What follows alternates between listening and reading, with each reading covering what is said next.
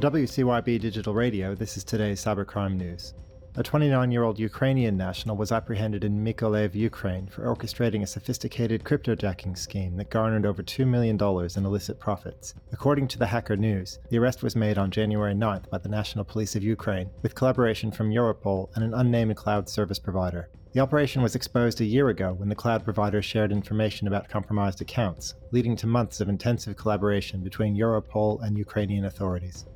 Edgar Silvano Jr., who was dubbed Asia's best hacker in 2001, was arrested in the Philippines for targeting foreigners with his illegal online activities. The National Capital Region Police Office seized numerous electronic devices from Silvano's house on January 12th, with Philstar Global reporting that the haul included cell phones, laptops, storage devices, and documents containing the personal and bank account information of other people. Silvano was previously imprisoned for hacking an international banking system in Hong Kong in 2001, but was later released on probation.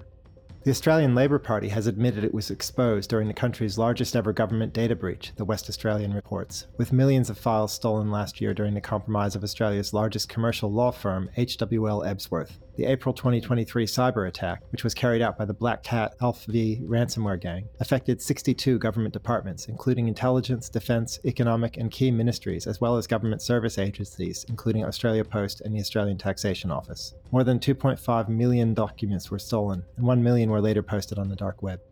Pharmaceutical giant Alkem Laboratories confirmed a cybersecurity incident that led to the fraudulent transfer of 52 crore rupees, or 6.275 million US dollars, from one of its Indian subsidiaries. The company claims the impact was minimal and confined to a specific incident, the 420 reports, although concerns about vulnerabilities in India's pharmaceutical sector were raised. Alkem disclosed that fraudulent actors compromised business email IDs, and despite the amount not triggering mandatory reporting threshold, the board of directors chose transparency.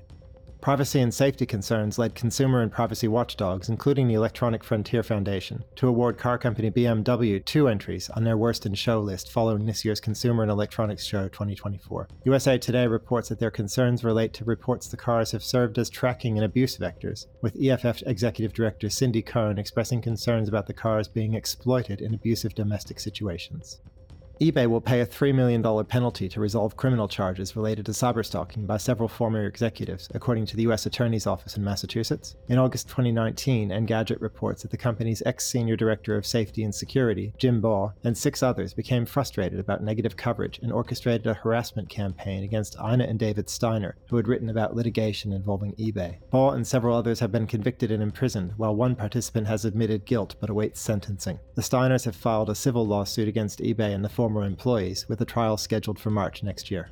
Reporting for Cybercrime Radio, I'm David Braue. For more information on the latest news in cybercrime and cybersecurity, visit cybercrimewire.com. The daily news is brought to you by Evolution Equity Partners, an international venture capital investor partnering with exceptional entrepreneurs to develop market leading cybersecurity and enterprise software companies. Learn more at evolutionequity.com.